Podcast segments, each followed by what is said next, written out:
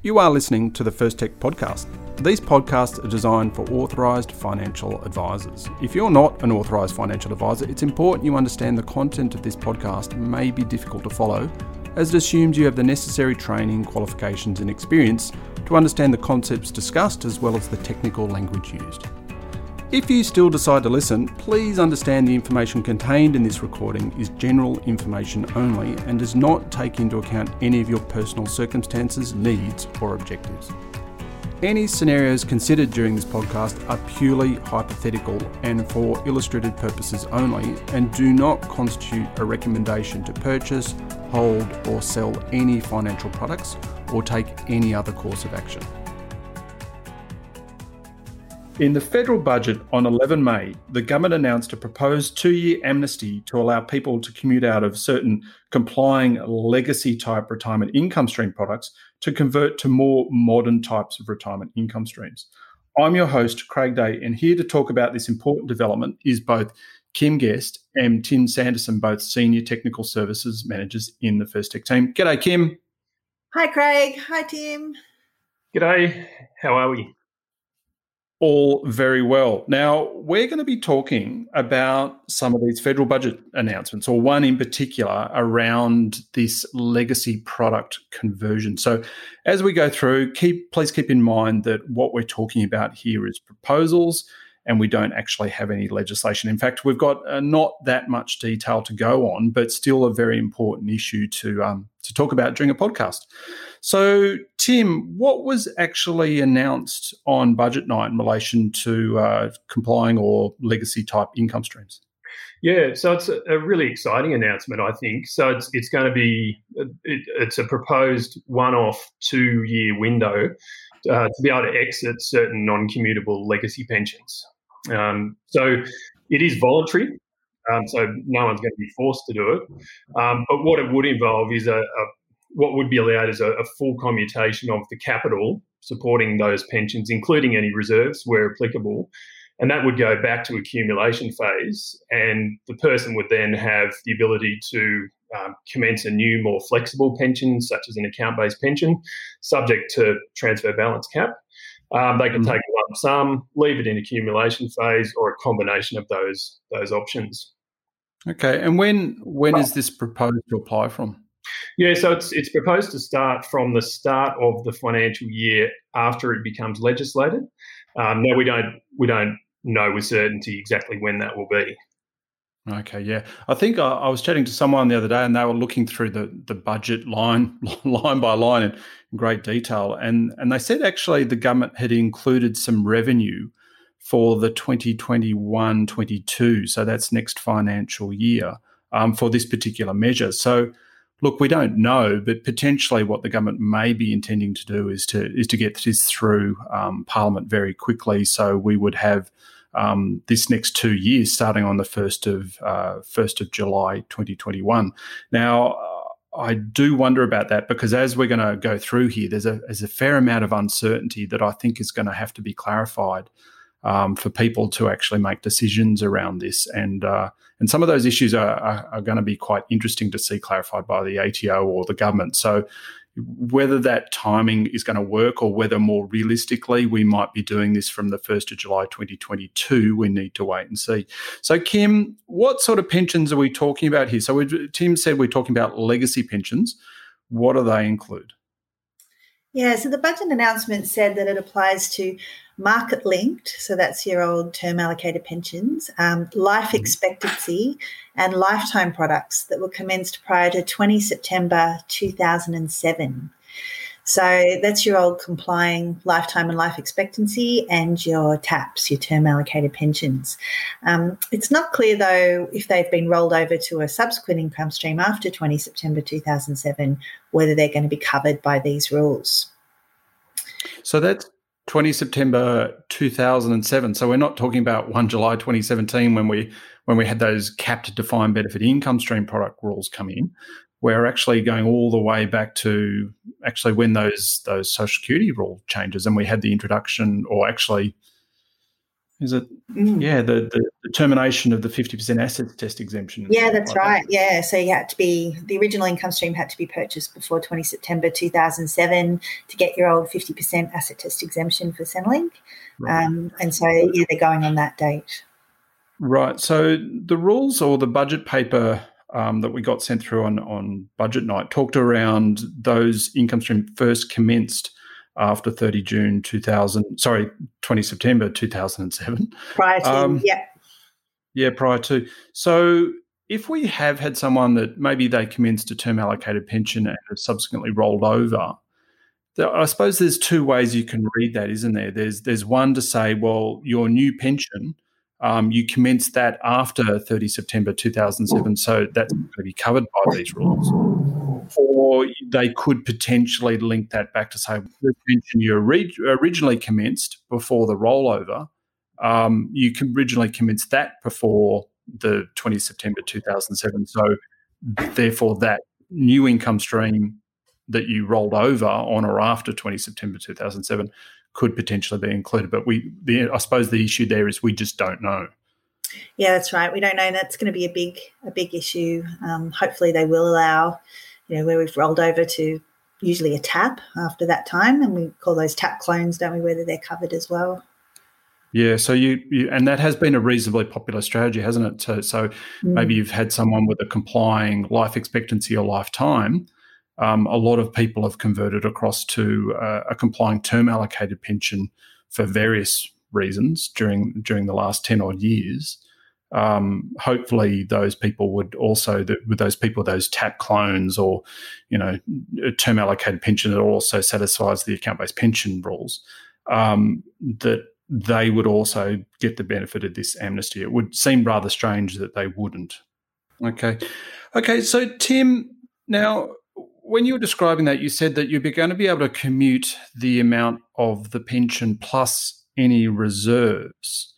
Now, this is kind of a really important issue that needs to be clarified, isn't it? Because what is actually a reserve in relation to a complying income stream product is not all that clear. Yeah, that's right. So the proposal is that any reserves would need to be transferred back as part of this exit process. And the other thing that was announced was that those commuted reserves wouldn't count towards the member's concessional cap, but they would be treated as an assessable contribution to the fund and taxed at 15%. Now, so for TAPs, there's no problem because they don't have reserves, so it's a straightforward process. But lifetime and life expectancy pensions, it is more complicated, and we are going to need further clarification because there's, I guess, a number of ways of looking at reserves. I guess from a tax perspective, for lifetime pensions, will it be the whole amount of money supporting the pension as per an ID put out previously by the ATO? For life expectancy pensions, is it the whole amount, or is the reserve going to be limited to the lesser of the commuted amount or and the remaining income stream payments? Or is it going to be, more of an actuarial sort of situation, like is it the best estimate, is it the high probability amount, or is it all amounts supporting that income stream? I take into account the 15% tax that's going to apply here. This is going to be a really critical issue for those people deciding whether they want to take this option up.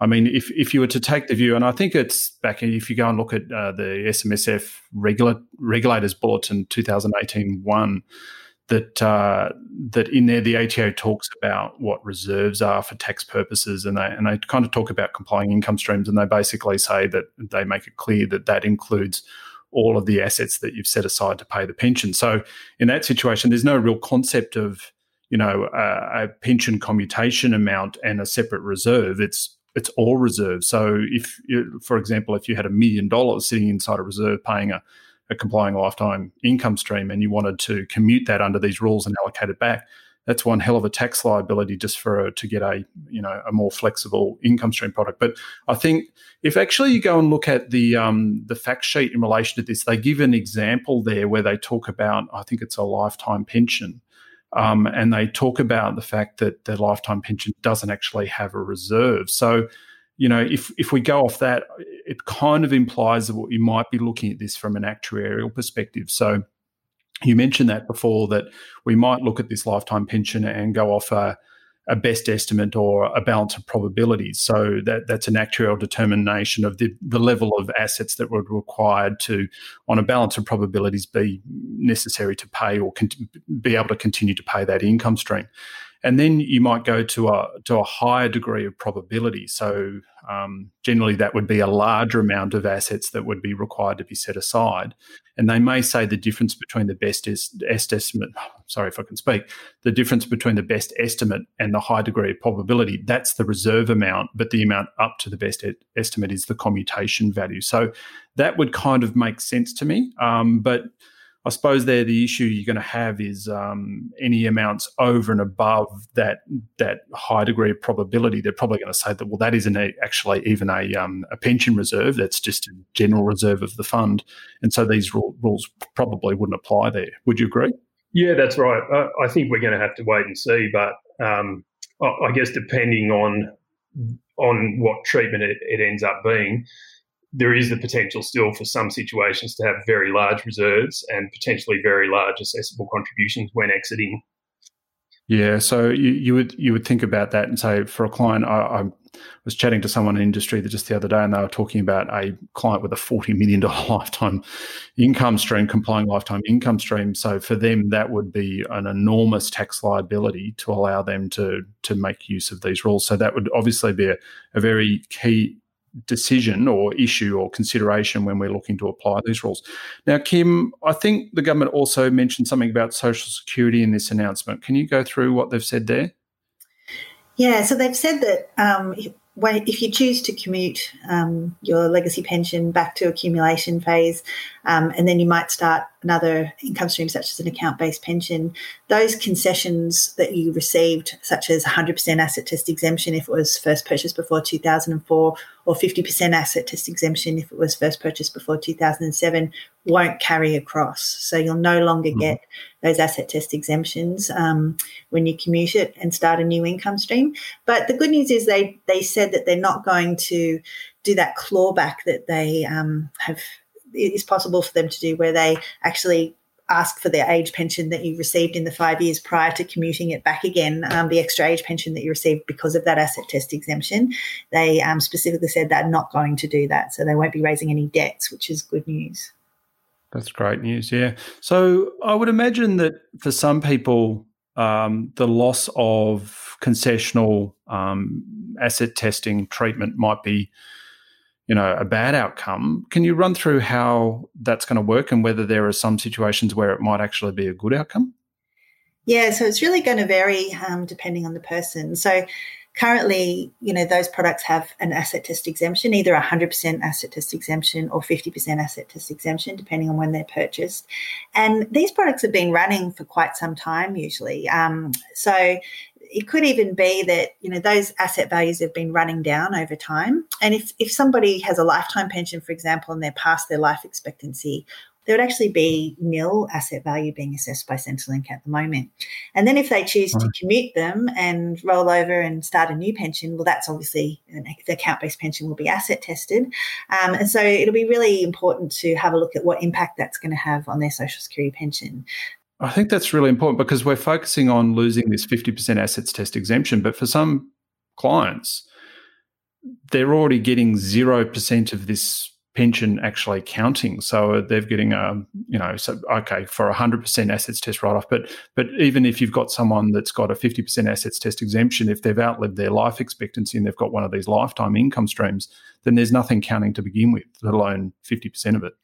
Yeah, that's right. Yep. So once you reach your life expectancy with a lifetime one, and assuming it's not reversionary, then your asset value's gone down to nil anyway. And then when you commute it and start this new one, you're going to have something that's accessible the asset, account balance of that new account-based pension. So it'll depend on the numbers. It'll depend on whether that then makes them asset tested and impacts their age pension as to whether. It's going to. I can imagine a really, really important consideration. What about from an income? So, if you've got a client that's not assets tested but they're income tested, so they start this new account-based pension, they're now going to be deemed, but we're dealing with historically low deeming rates. Could the client actually be better off in that situation? Yeah, they could. I mean, under the income test for those legacy pensions, you know, it was annual payment minus deductible amount, and it's possible that that could be, you know, quite a bit of assessable income that's being assessed compared to if they commuted it and rolled it over to an account-based pension, as you said, it's deemed. So it will really depend, firstly, of whether they're affected by the income tests, and then, you know, they could actually result in a lower amount of assessable income by doing this. Right. So this looks like it's going to be some complex analysis for advisors there. They're needing to think about the reserves from a tax perspective, and they're also needing to think about Social Security treatment for our Social Security clients. What about, Tim, transfer balance cap? Because I think in the government announcement, they have confirmed that the normal transfer balance cap rules would apply here.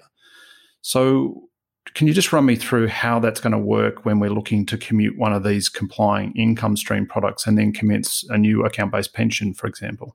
Yeah, that's right. So the normal rules will apply. There was no sort of announced change to that. So what would need to be considered is what debit is going to apply for the exit of the original income stream and then also the commencement of the new income stream, to ensure that there's no excess transfer balance. In terms of commuting one of these, very likely to be a cap defined benefit income stream. And so in terms of lifetime income streams, that debit value is generally the original credit that had arose for that income stream. For TAPs and life expectancy pensions, it's a little bit different. It's the original credit, less any commutations and less certain pension payments prior to the financial year since 2017, and also the greater of the amount received or entitled to receive this financial year. So yeah, so that's that new formula that came out last year. Yeah, that's right. Yeah. And then, of course, for the new income stream, it's not going to be a cap defined benefit income stream. It'll be, let's say, an account-based pension being commenced. So it's just going to be the starting balance of that account-based pension. Right. So I would imagine there that I'm really looking to weigh up, okay, what is my debit value? Then what is the value of my transfer balance account going to be, and therefore my cap space? And then what proceeds have I got left? Because if I'm, you know, not everyone's running around with $40 million lifetime pensions, but if I'm someone that's got, let's say, a couple of million in a lifetime pension, even then I would imagine fairly rare, but maybe for these kinds of cohort more common than not, in that kind of situation, I need to think, okay, well, I've currently got a cap-defined benefit income stream. That counts towards the transfer balance cap, up to the transfer balance cap, so I can't have an excess. So I might be sitting there with, you know, $5 million worth of assets supporting one of these lifetime income streams. I'm sitting pretty because I've got all of this sitting in a tax-free environment. I then have this opportunity present itself.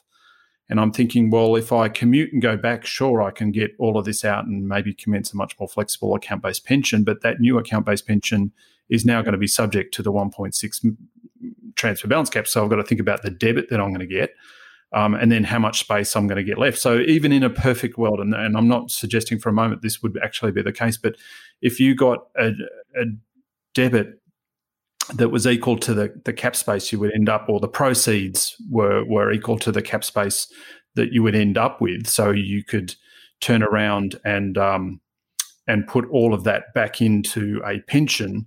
Remember there that you could only put up to the transfer balance cap that applied at that time. So for most of these people, that's going to be 1.6 million because they've already had a retirement phase income stream. Yeah. So with that 5 million came out, you can only get 1.6 million back in.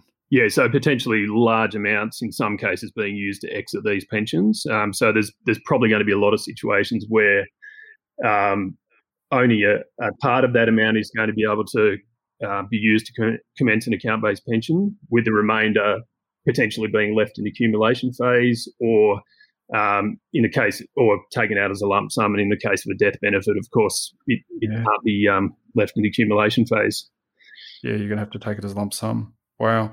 So I guess, you know, another kind of issue here that you're saying is these announcements are great and you know, roundly applauded by the industry, But the devil here is really in the detail, that there will be some clients that will be much worse off if you're thinking about large amounts with significant reserves that are coming out, being taxed on the allocation back. And then the other fact is you're only going to be able to get only a proportion of what you've pulled out of the tax-free retirement phase back into the retirement phase in the form of an account-based pension. So you'd really be needing to weigh all of that up. As opposed to, I think, the risk there, if you've got someone that's in a lifetime income stream and they pass away, then you could be left with massive reserves sitting in there that now are just a general reserve, and how do you get them out? So that would need to be balanced with that, I would imagine. Gotcha. Sorry, you were going to say something? Yeah, just agreeing with you, absolutely. So it is really weighing up those two things, particularly in the case of these sort of very large pensions. Yeah. So, Kim, from an advice perspective, what are advisors going to need to be thinking about here? Yeah. So, I mean, at this early stage, I guess it's about identifying those clients that have those legacy pensions that we're talking about, and just getting ready once we know exactly how these new rules are going to work, to do that analysis to see, you know, whether they should take advantage of this 2-year commutation window or not. So there's going to be definitely some work to be done once we know how the rules are going to work in detail. And I think as we've gone through, this will work for some people, but for other people, I can imagine they're just going to sit tight and say, thanks for the opportunity, but no thanks. Yeah, it certainly won't be for everybody. Yeah. Okay, I think that pretty much sums up all we can know about this particular announcement at this particular stage. So keep tuned. We will be writing articles in relation to this announcement in Strategic Update and providing you with additional updates when further information comes available. So Kim and Tim, first three-person podcast. Thank you. Yay. Okay, thank you. Bye, Ryan. See you guys. Thanks, everyone. Thanks for listening to the First Tech Podcast. Please remember, these podcasts are designed for authorised financial advisors. If you're not an authorised financial advisor, you need to remember that any scenarios considered during this podcast were for purely hypothetical and illustrative purposes only, and do not constitute a recommendation to purchase, hold, or sell any financial products or take any other course of action. And finally, you should read the relevant product disclosure statement before making any investment decision, and once again, consider talking to a financial advisor. While all care has been taken in preparation of this podcast using sources we believe to be reliable and accurate, no person, including Colonial First State Investments Limited or Commonwealth Bank Group of Companies, accepts responsibility for any loss suffered by any person arising from reliance on this information.